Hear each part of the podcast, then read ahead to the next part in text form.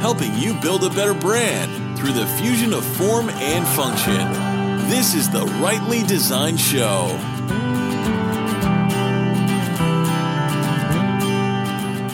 Hello and welcome to the program. This is the Rightly Designed Show, and my name is Thomas. Thanks so much for listening. Today I'm going to take a little bit of time to share with you the most dangerous words in design. Now, I hear these words all the time, and I have seen these words undermine some of the most, what could have been, uh, most powerful, prominent designs or brands out there. And it all has to do with the process and the mindset of the person who needs a design. So, if you are a designer or you're not a designer, this still can apply equally. It doesn't matter if you have some of the best design skills on the planet or if you're brand new to the uh, to the concept of design itself. This can make or break any and every design. So, before I actually share what those words are, there's only two of them. Um, I'm going to go into quick why you should uh, consider first who your design is meant to reach. This really is pivotal to any design being successful. Now, if we're talking about a book cover design, you need to determine who's who you want to read it. Uh, who's it meant for? And you know, don't just say everybody, because very rarely is a book going to be successfully marketed to everyone on the planet. It's typically going to be marketed towards a specific segment of people who share a common interest and a, sh- and a common goal. Same applies to a website. You can't really make your website and your brand on your website effectively marketed towards everybody on the planet. It, again, niching down is something that can be very effective and very essential to creating a powerful design. So, again, whether or not you know it, um, if you have a business or you're a small business owner, you're an entrepreneur, uh, chances are, there's about 99.9% chance that you're going to be involved with the design process. Now, that could mean A, that you're actually going to be designing things yourself when you're starting out. Sometimes that's just something that's necessary. And then there's option B, where you'll actually be hiring a designer and working with him or her throughout the entire process.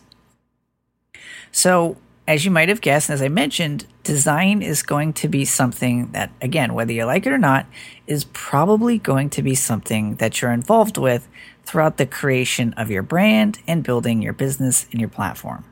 Okay, so what are those two words? The two most dangerous words in a design or a design process is I like.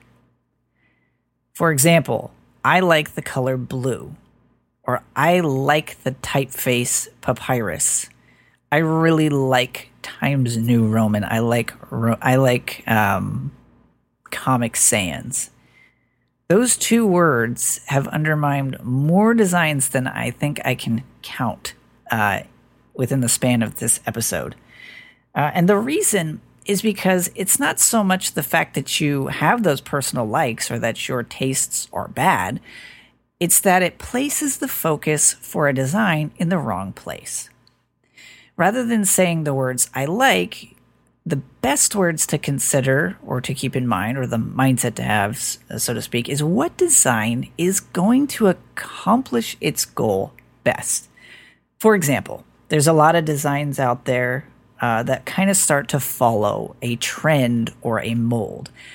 Uh, if you go to a lot of design websites or you go to design portfolio websites, you can tell pretty quickly when a designer is creating what he or she likes and what he or she has gone through the process of determining what will work best for that particular client. I see these portfolio websites all the time, and they've got the grungy, hipster, you know, crossed axes, you know, logo style with a stamp and it says since 1842 or whatever. And you see them over and over again.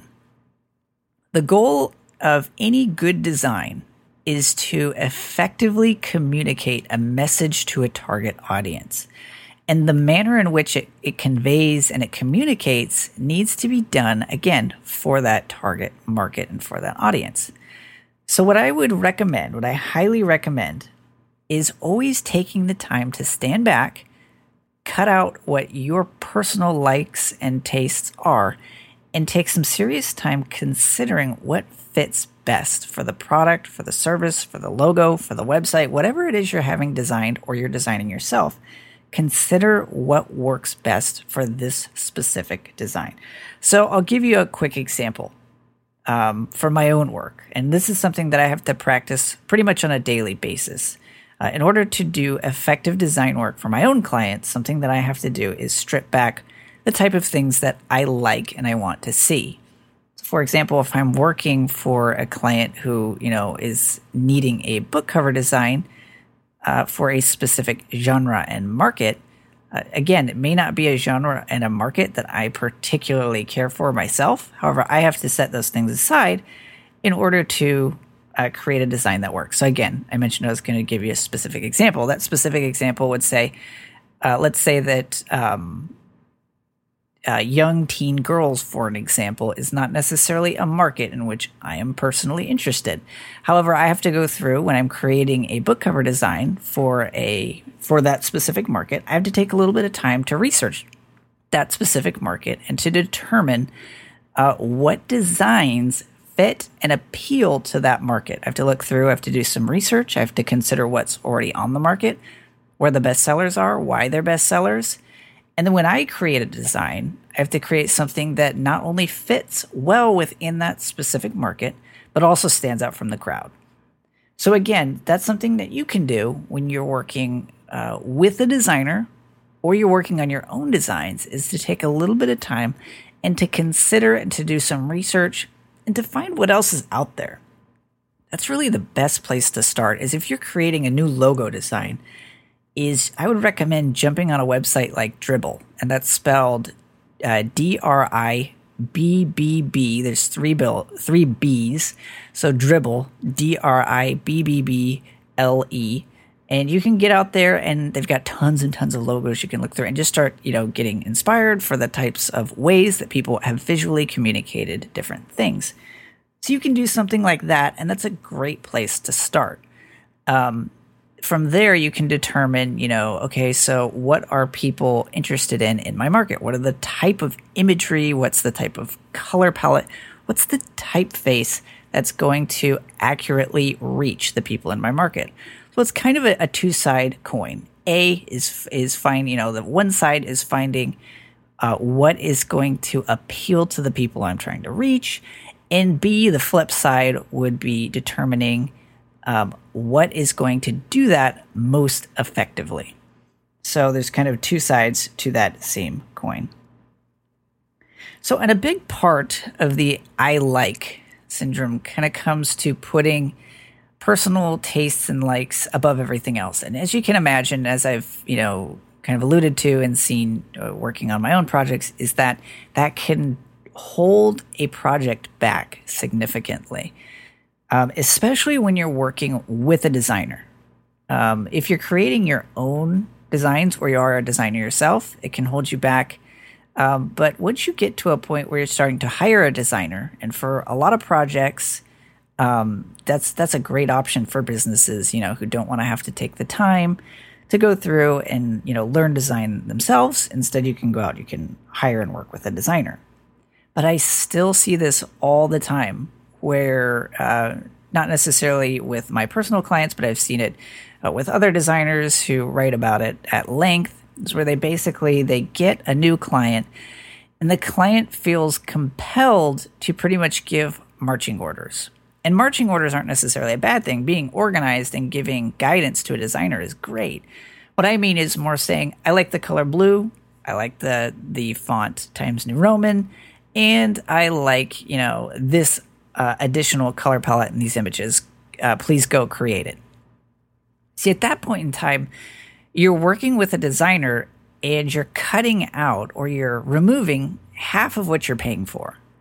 And half of what you're paying for is that person's design talent. The other half of what you're paying for is their knowledge and expertise. Um, So that's something that's very, very important to keep in mind. If you're working with a designer, the I like syndrome can be just as dangerous as it is if you're designing it yourself. So those are very important things to keep in mind. You're listening to the fusion of form and function. This is the Rightly Designed Show. One of the analogies I like to use when it comes to the the quote unquote I like syndrome uh, when working with designers is comparing it to working with a mechanic. And so again, I, I, chuckle sometimes because I do see you know stories on the web or you know hear from other designers that you know the client pretty much said, I want this, this, this, and this. Please just go create it. And as I mentioned before, uh, that person, you know, that type of approach to working with a designer or design professional is essentially cutting out half of what you're paying that designer for.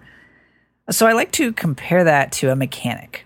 Say, for example, you went to an auto mechanic and you know something went wrong with your car, it won't start or something, and so you had it towed, and then you know you go to your mechanic, and instead of saying, okay, the car won't start. Can you fix it? You go in there with a bulleted list of things you want them to do in order to fix it. So then the mechanic would just kind of, unless you were a mechanic yourself and you knew, you know, auto body very well, or not auto body, but you knew mechanics uh, really, really well, that makes sense. Maybe you could give some pointers and thoughts in terms of what you think, you know, the problem might be. But if you didn't, if you're going to that person, you're hiring them because you need your car fixed, Think about how they would look at you if you gave them a bulleted list that uh, would that that person knows right off the bat wouldn't help solve the problem. You'd end up paying them to do something that would not work out in your own best interest. So the same thing applies to design. I see it over and over again, um, where the I like syndrome just starts uh, producing designs that a lot of times are not the most high quality designs in the world, but also cuts back on the creative element that a designer can bring to that. A good designer is constantly trained and going through the process of finding out how to effectively and creatively convey a message. So, what I like to recommend is that rather than treating a designer as a chauffeur, somebody who's just kind of there to drive your project around. You say go left, they go left. Think of a designer more as a co-pilot, someone that you can work with, somebody who can, you know, provide feedback and ideas, someone who you can actually partner with, uh, rather than to tell someone again go left or go right. This is why I typically dis- discourage people away from going to logo design contests um, because it puts the person who is needing a design in complete control. And so you might get 90 designs, but there's about a 99% chance that those 90 designs are going to be low quality, something that they just cranked out, something that they did to try to make the client happy. And again, something that you like or that appeals to you or you think looks pretty may not in the end actually be the best possible result for what you're trying to create. So it may work great for a quick graphic here, a quick graphic there, but when you're talking about a book cover or a logo that's going to be at the corner, that's going to be the cornerstone of your brand, um, taking the time to work with a designer, partnering with a designer, kind of being a team can make all the difference in the end.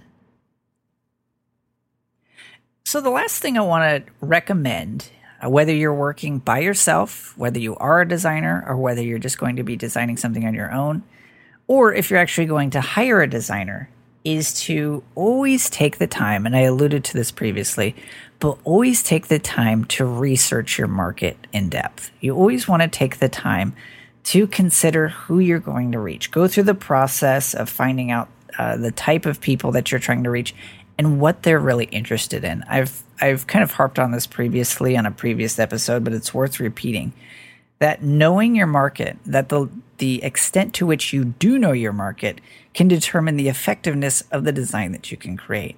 So once you've kind of established who you're going to reach, uh, it can be a process then of A, if you're working by yourself in creating a new design, determining what visual styles, what color palettes, uh, what typography and what imagery is going to help you best do that.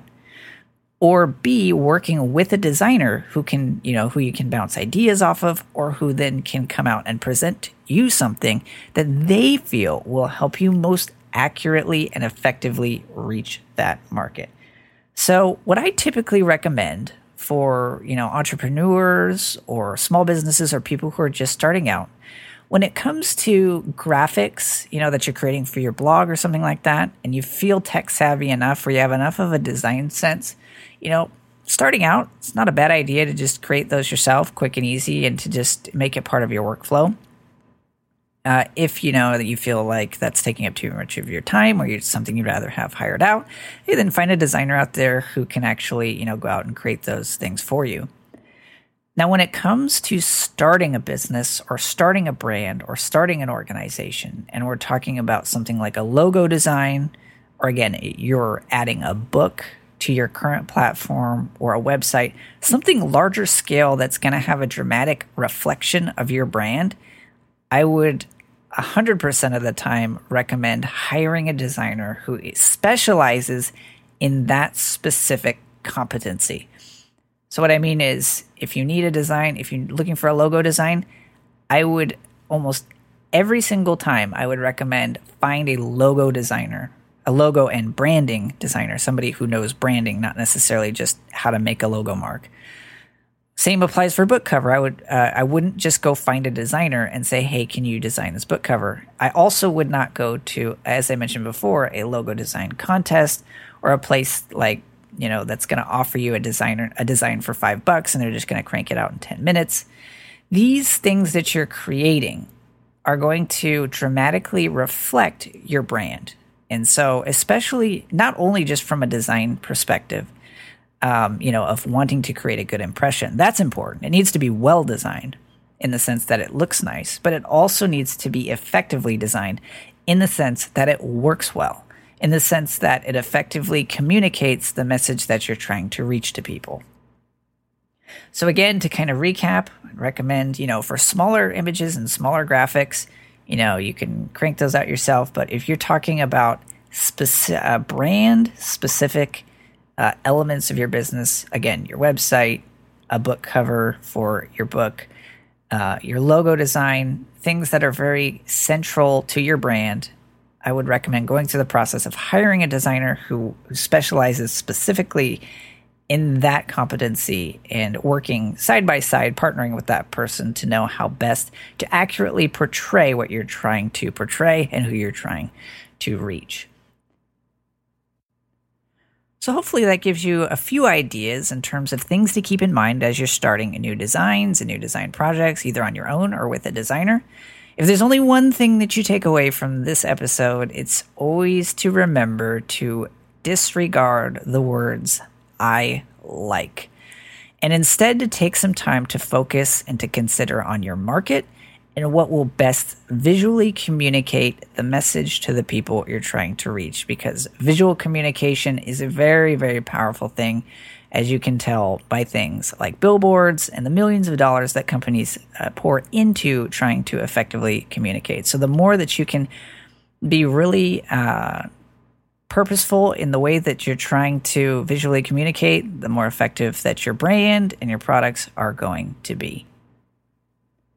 That's going to conclude this episode of the Rightly Design Show. Uh, feel free to take a quick moment to jump jump over to rightlydesign.com slash contact Feel free to leave any questions, comments, or feedback. If you have a specific question related to design, development, you know, WordPress, marketing, branding, feel free to leave uh, your question there, and I would be happy to consider turning that into a full length episode or covering at length in future episodes. So, again, I do appreciate you taking the time to listen to the Rightly Design Show, and we'll see you next time.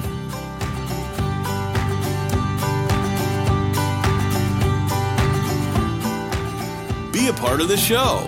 Contact us at rightlydesign.com slash contact with your questions, thoughts, and feedback. To read the show notes from today's episode or find previous episodes, visit rightlydesign.com slash show.